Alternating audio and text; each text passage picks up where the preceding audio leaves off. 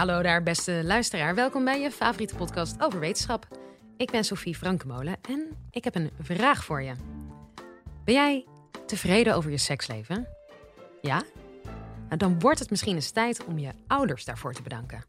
Onze ouders zijn namelijk heel belangrijk als het gaat om onze seksuele ontwikkeling. Benieuwd hoe dat zit? Sociologe en pedagoge Daphne van de Bongaard van de Erasmus Universiteit Rotterdam legt het uit in deze aflevering. Enjoy!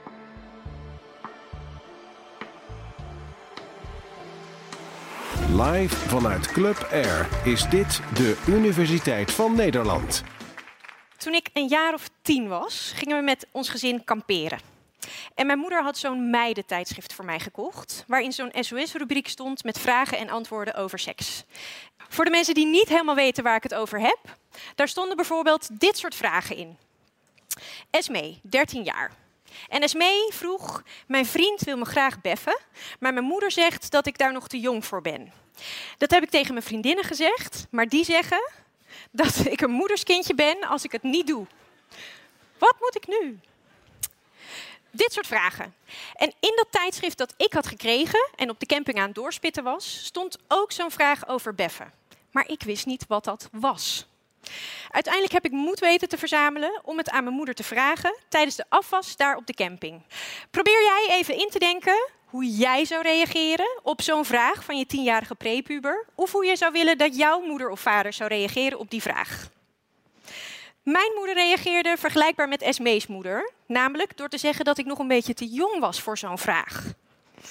Ik snap wel dat niet alle ouders op zo'n moment iets paraat hebben in de trant van, en daar komt hij, als twee mensen elkaar leuk vinden en graag met elkaar vrijen, kunnen ze het ook fijn vinden om elkaars lichaam te kussen en ook elkaars geslachtsdelen. En bij een vrouw heet dat dan beffen. Give or take wat technische details. Maar ik vond het daarna best wel lastig om mijn moeder nog dit soort vragen te stellen. Want wanneer ben je daar dan wel oud genoeg voor? Ik heb er later mijn beroep van gemaakt om vragen te stellen over seks. En dat doe ik als pedagoog en als socioloog. Want in mijn onderzoek kijk ik naar hoe jongeren hun seksualiteit ontwikkelen en naar de rol van verschillende sociale factoren, zoals ouders, vrienden en media.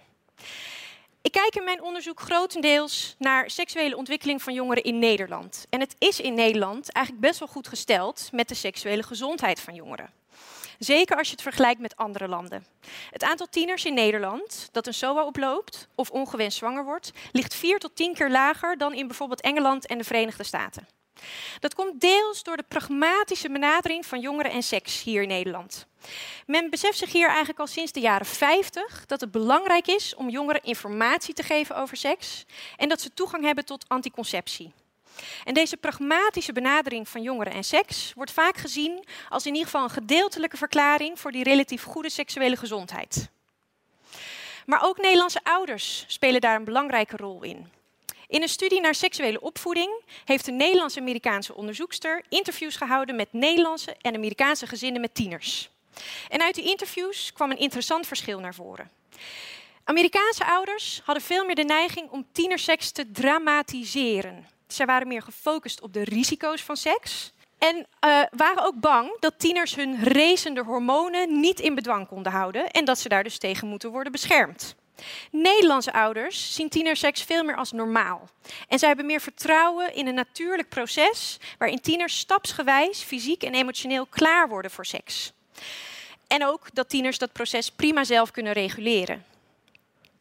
Wat weten we nou eigenlijk over opvoedingsstrategieën die bijdragen aan een gezonde seksuele ontwikkeling? Een bevinding die consistent uit onderzoek naar voren komt, is het belang van een goede relatie met ouders, gekenmerkt door hechtheid, warmte en steun.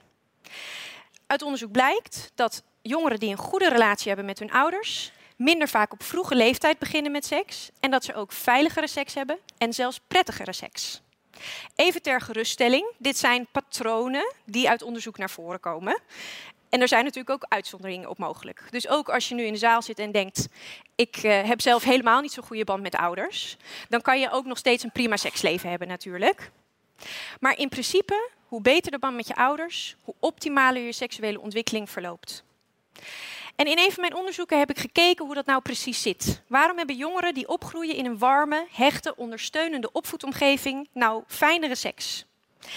En dit hebben we gedaan met tieners van 15 jaar die al ervaring hadden met seks. Uh, en dat kon van alles zijn, van elkaar aanraken tot geslachtsgemeenschap. En we hebben ze gevraagd naar drie positieve emoties: trots, geliefd en gelukkig. En drie negatieve emoties: vies, beschaamd en schuldig na het hebben van seks.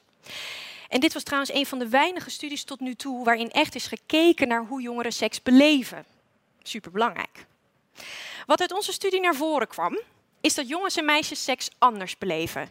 Surprise.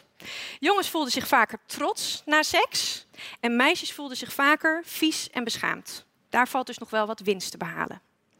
Bovendien vonden we in deze studie dat uh, de band met ouders, een goede relatie met ouders, indirect invloed heeft op deze emoties. Jongeren die een goede relatie hadden met hun ouders, hadden een hogere zelfwaardering. Dus een beter zelfbeeld en meer eigenwaarde. En jongeren met een hogere zelfwaardering hadden meer positieve en minder negatieve emoties na seks. We denken dat dit komt doordat jongeren met een hogere zelfwaardering ook zelfverzekerder zijn als seksuele partners. En dat zij beter in staat zijn om hun wensen en grenzen aan te geven in seksuele interacties. Maar hoe dit precies zit, moeten we nog verder onderzoeken. Ouders spelen dus een belangrijke rol in hoe hun kinderen zich ontwikkelen op seksueel gebied. Maar tijdens de puberteit worden ook leeftijdgenoten steeds belangrijker. In een van mijn onderzoeken heb ik gekeken hoe jongeren met hun vrienden praten over seks. En dit hebben we gedaan door 60 vriendenduo's tussen de 16 en 21 jaar. En voor de helft jongensduo's, voor de helft meisjesduo's. Met elkaar over verschillende seksgerelateerde onderwerpen te laten praten. En dit waren allerlei onderwerpen, zoals bijvoorbeeld jongens-meisjesverschillen. Denk aan wie de eerste move zou moeten maken uh, bij het flirten. Maar ook over condoomgebruik en over het omgaan met elkaar seksuele wensen en grenzen. De gesprekken van de jongeren die meededen met ons onderzoek kan ik in verband met privacy niet laten zien. Maar het volgende fragment geeft wel een goed indruk van hoe jongeren onderling met elkaar praten over seks. Ik had net een uh, nieuw vriendinnetje voor het eerst. Dan hadden we drie weken verkering. Maar ze had al eerder seks gehad met iemand, dus ze had niet zo zin om te wachten. dus ze had ze heel erg romantisch een doosje condooms voor mijn verjaardag gegeven. Ik weet nog wel dat ik het helemaal stoer vond. Op een gegeven moment zag ik mezelf ook in het raam en toen zag ik ook zo van... Oh ja. Uit onze analyses van ons videomateriaal kwam naar voren dat jongensduo's meer negatief en riskant met elkaar praten over seks. Bijvoorbeeld, seks met een condoom is zo irritant. Zo van, hè, moet je opeens stoppen. Van wacht, ik moet even beneden een condoom pakken. Dat vonden wij wel een kandidaat voor iets meer voorlichting. Meisjesduo's deden juist vaker elkaars positieve uitspraken over seks bekrachtigen, bevestigen.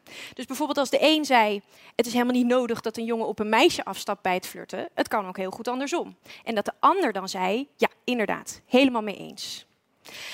Bovendien vonden we in ons onderzoek dat de manier waarop jongeren met hun vrienden praten over seks ook gelinkt is aan hun opvattingen over wat hun leeftijdgenoten denken en doen op seksueel gebied.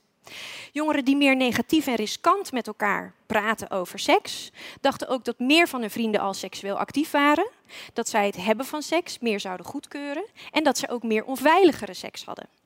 Uit ander onderzoek weten we dat deze opvattingen van wat leeftijdgenoten denken en doen op seksueel gebied ook gerelateerd is aan het eigen seksuele gedrag van jongeren. Het interessante met betrekking tot deze opvattingen van wat leeftijdgenoten allemaal doen op gebied van seks, dat dit vaak misvattingen zijn. Jongeren overschatten hoeveel mensen van hun leeftijd al bezig zijn met seks. Het slechte nieuws is dat deze misvattingen toch effect hebben op hun eigen beslissingen op seksueel gebied. Maar het goede nieuws is dat je misvattingen kunt corrigeren. Op het gebied van middelengebruik weten we al dat dit effectief is. Als je jongeren correcte informatie geeft over hoeveel andere mensen van hun leeftijd roken, drinken, blowen, dan gaat hun eigen middelengebruik omlaag. We moeten nog onderzoeken of dat hetzelfde werkt op het gebied van seks, maar dit zou ook een effectief onderdeel kunnen zijn van seksuele voorlichting. Kunnen ouders daar nog een rol in spelen? Jazeker. In een van mijn onderzoeken vond ik namelijk dat voor jongeren die regelmatig met hun ouders praten over seks, de effecten van die opvattingen dat vrienden al veel seks hebben, minder invloed hebben op eigen seksuele intentie. Terwijl voor jongeren die weinig met hun ouders praten over seks, die effecten van seksueel gedrag van vrienden veel groter zijn en zij daardoor ook zelf sterkere intentie hebben om seks te hebben. Dus zowel ouders als leeftijdgenoten spelen een belangrijke rol in seksuele ontwikkeling van jongeren. Hoe zit dat met media? Er hebben de afgelopen decennia nogal wat ontwikkelingen plaatsgevonden in Medialand, die ook grote invloed hebben gehad op de toegankelijkheid van informatie over seks. Als je jongeren in Nederland vandaag de dag vraagt wat zij zouden doen als ze iets willen weten over seks, zegt 60% dat ze het zouden opzoeken op internet.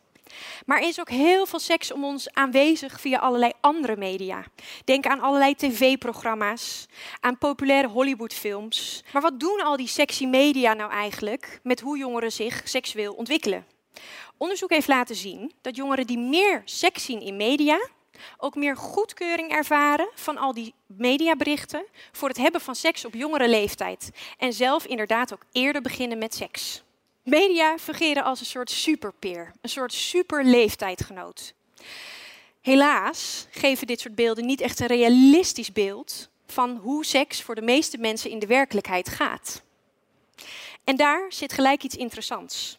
Onderzoek laat namelijk zien dat seksuele media alleen effect hebben op de seksuele opvattingen van jongeren als zij die berichten over seks in media als realistisch zien.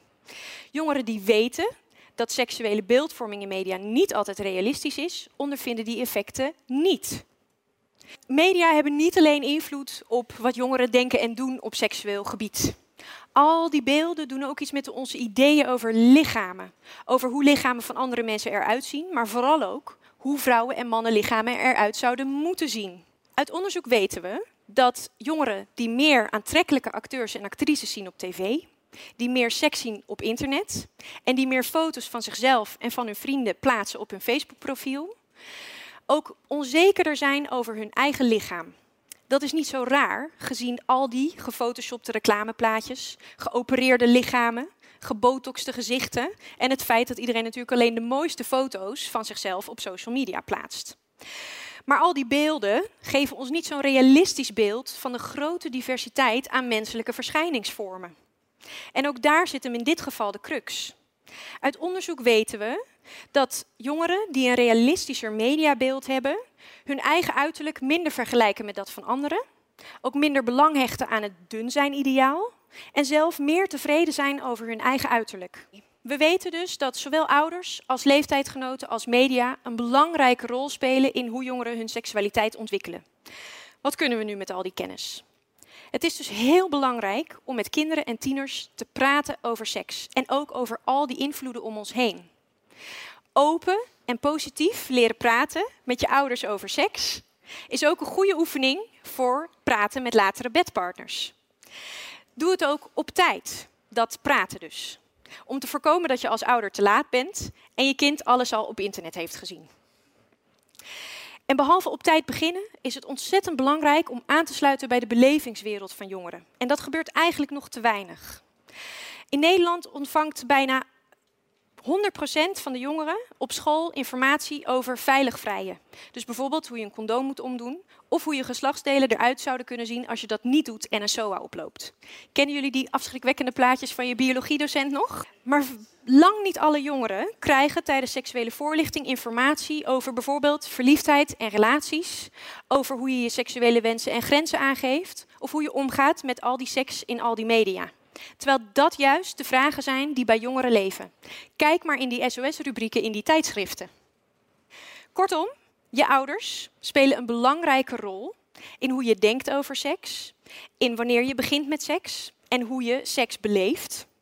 Een goede relatie met je ouders en met je ouders kunnen praten over seks, over invloed van vrienden en over de niet altijd realistische beelden van seks in media zijn geen garantie, maar wel relevante ingrediënten voor een goede start van een gezond en fijn seksleven. Je hoorde Daphne van de Bomgaard. Ik hoop dat je er wat van hebt opgestoken. Ik in ieder geval wel. Elke week hebben we twee nieuwe podcasts voor je. Tot bij het volgende college.